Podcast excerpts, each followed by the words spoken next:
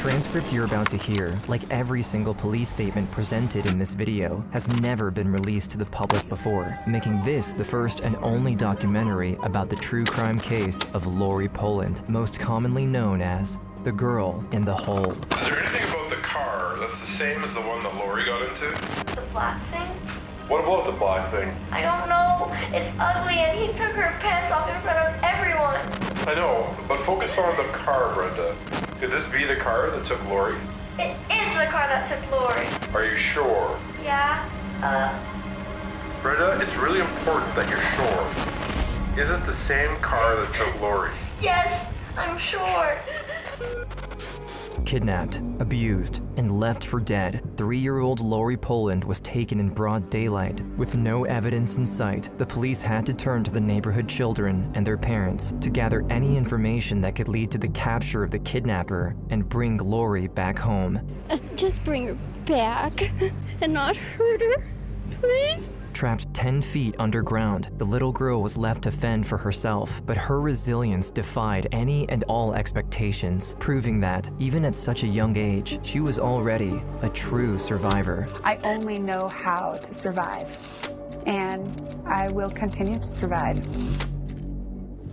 In the small town of Sheridan, Colorado, a tight-knit community where everyone knows each other, 3-year-old Lori Poland was playing in her parents' front yard with her 5-year-old brother. It was a sunny day, right around noon, and many people were out and about, enjoying the weather. Her father took the day off to paint their house, but it was very hot outside, and the children asked him if they could have a popsicle. There were lots of neighbors around, and Lori was with her brother, so Richard Poland, her father, left them alone for a minute to go get them some. Inside, he could still see them through the window until he turned his back and reached for the fridge. Seconds later, my dad came back outside, like just a moment later. He looked at the curb, he looked at my brother, he looked at the curb again. My pants were on the sidewalk.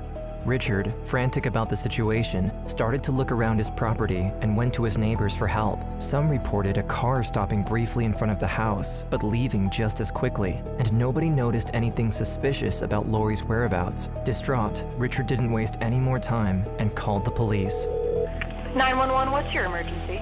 The search for Lori became an immediate concern for the entire community. The police started a massive manhunt, going door to door in the neighborhood, interviewing anyone who had seen something. Word of the missing girl quickly spread, and the town came together to help in the search efforts. Flyers were posted all over town, and volunteers joined the search parties, scouring the nearby woods. The family was devastated, and Diane Poland, Lori's mother, made an emotional plea to the kidnapper, begging for the safe return of her daughter. A desperate plea from the mother of Lori Poland.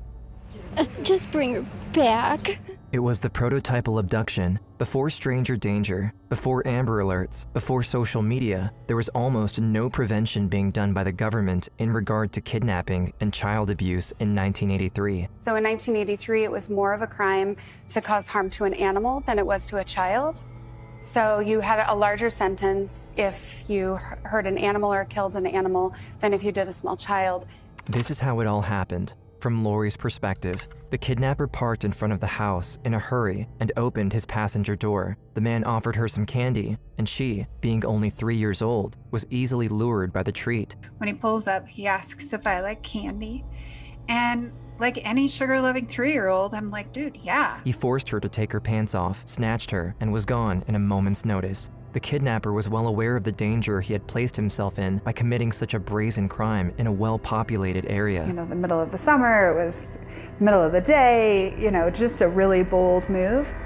He knew that he had to put as much distance as possible between himself and the town in order to evade the police. This led him to drive recklessly, careening down mountain roads and twisting through the forested countryside. He took me to the mountains in Colorado, about 20 miles west of Denver. And then he took me up to Chief Hosa exit up I-70. Finally, he arrived at an old, abandoned outhouse set back deep into the woods. She didn't know it yet, but this was to be Lori's prison for the foreseeable future, but not before the kidnapper had his way with her. He proceeded to severely abuse me and do a lot of pretty horrific things to me. Like, out of respect for Lori, who was only a toddler at the time, we won't cover any more of the assault, as it is extremely graphic. When he was done, her kidnapper lifted her up and with a cruel and heartless gesture, dropped her down the outhouse's 10-foot-deep toilet, right into the latrine pit.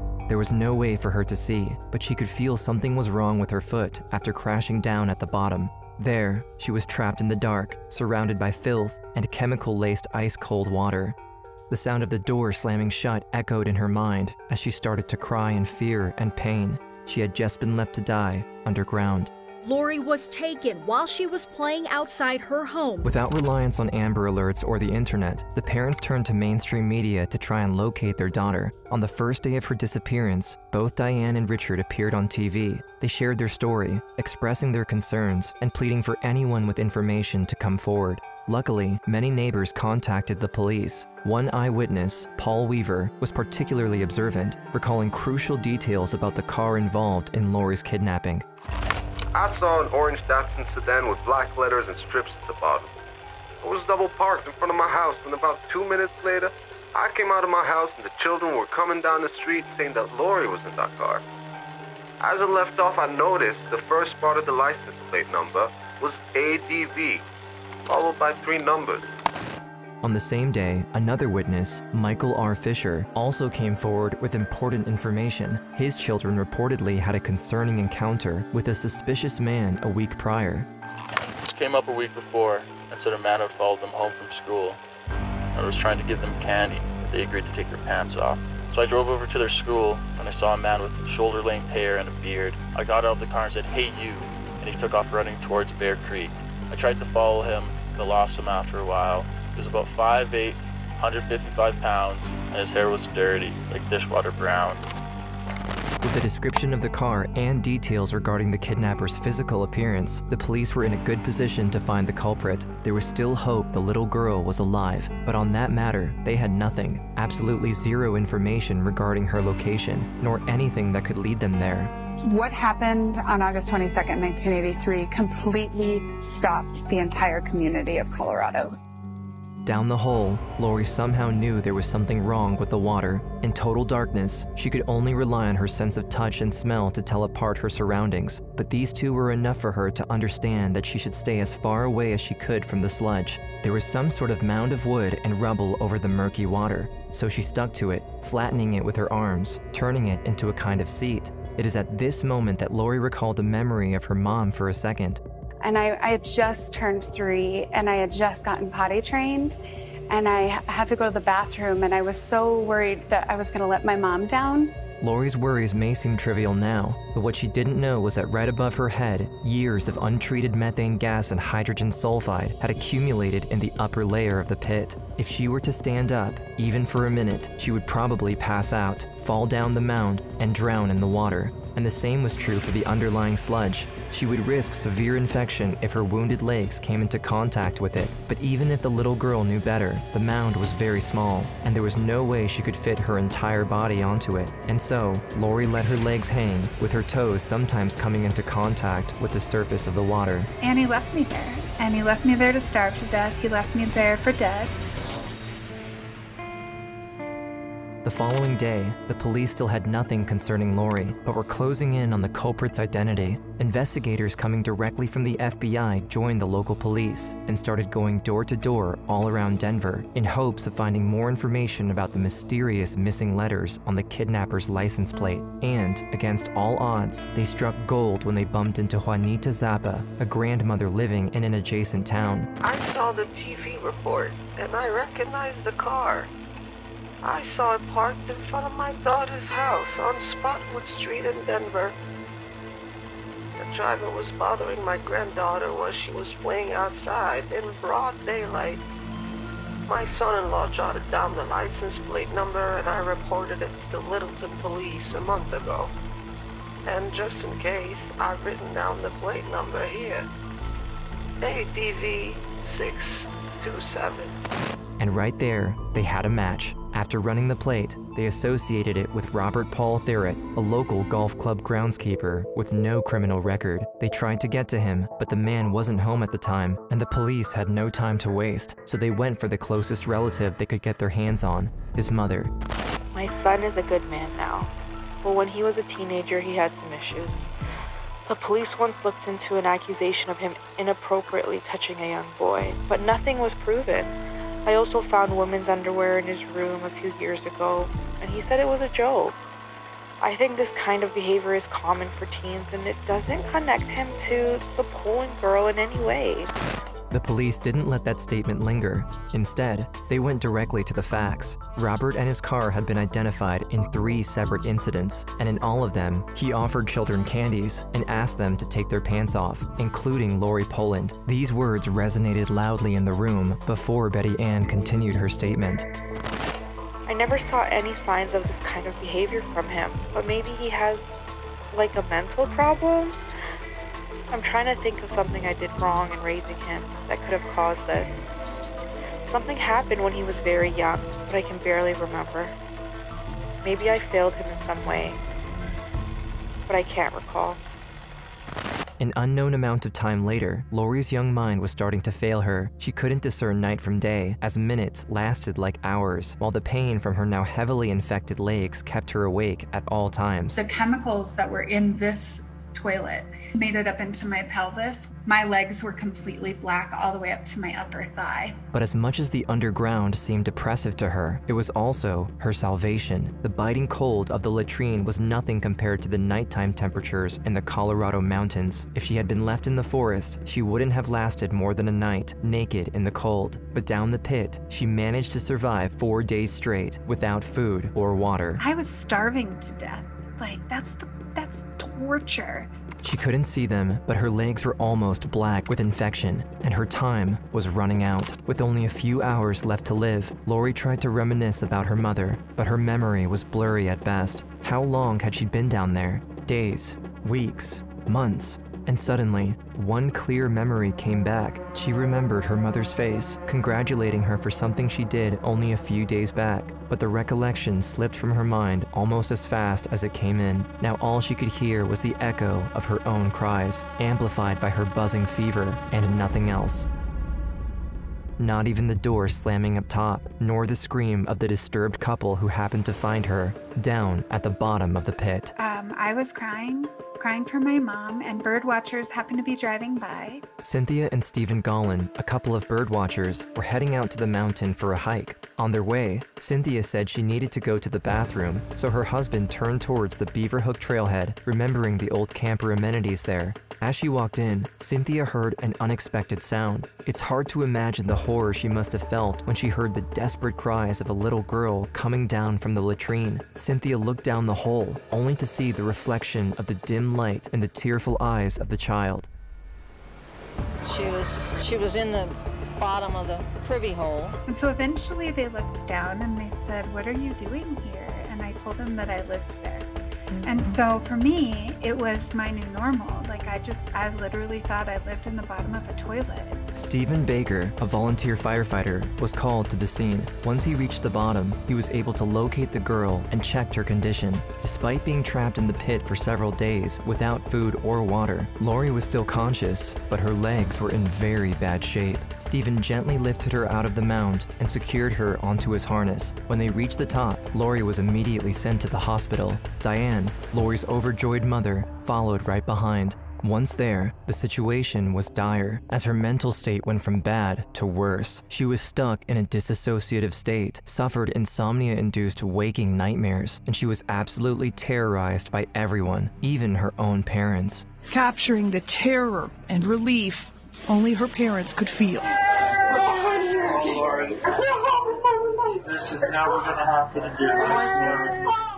But their reunion was cut short as doctors were faced with a difficult decision. Her heart, lungs, and brain were failing. Her fingers, feet, and toes were turning black. The infection was rapidly spreading, and amputation seemed to be the only option to save Lori's life. But over the course of only a few days, the child's condition improved dramatically, and, miraculously, she was able to keep both of her legs. When she was better, Lori was finally reunited with her parents for good. Tears streamed down Diane's face. It had been 4 long, agonizing days since her daughter had been taken from her, but against all odds, they were finally together. Sorry, we lost you.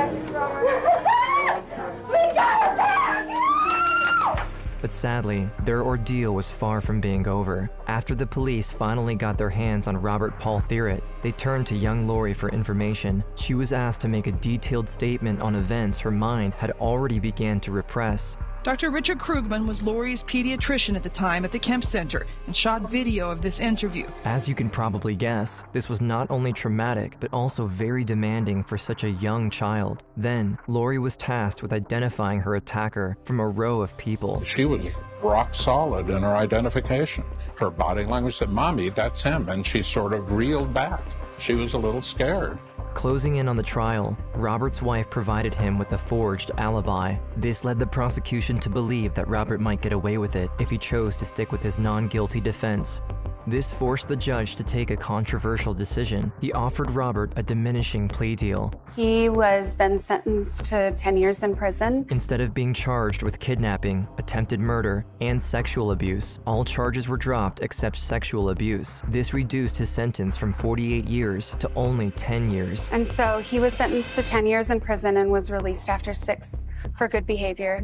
The public was outraged by the reduced sentence, since the impact of these events on Lori's life had been long-lasting and profound. She experienced a range of psychological and emotional problems, such as depression, anxiety, and PTSD. She also struggled with trust issues and self-esteem problems as she grew up, but proper support and care, like counseling and therapy, helped her cope with the trauma and heal from the abuse in the long run. And now that she's an adult, Lori sees it from a completely different perspective. Do you feel like justice was served? For me, it's not really about justice, it's more about being impactful. And every day I wake up and I just try and be impactful and try and be good in the world and prevent people from growing up and causing harm.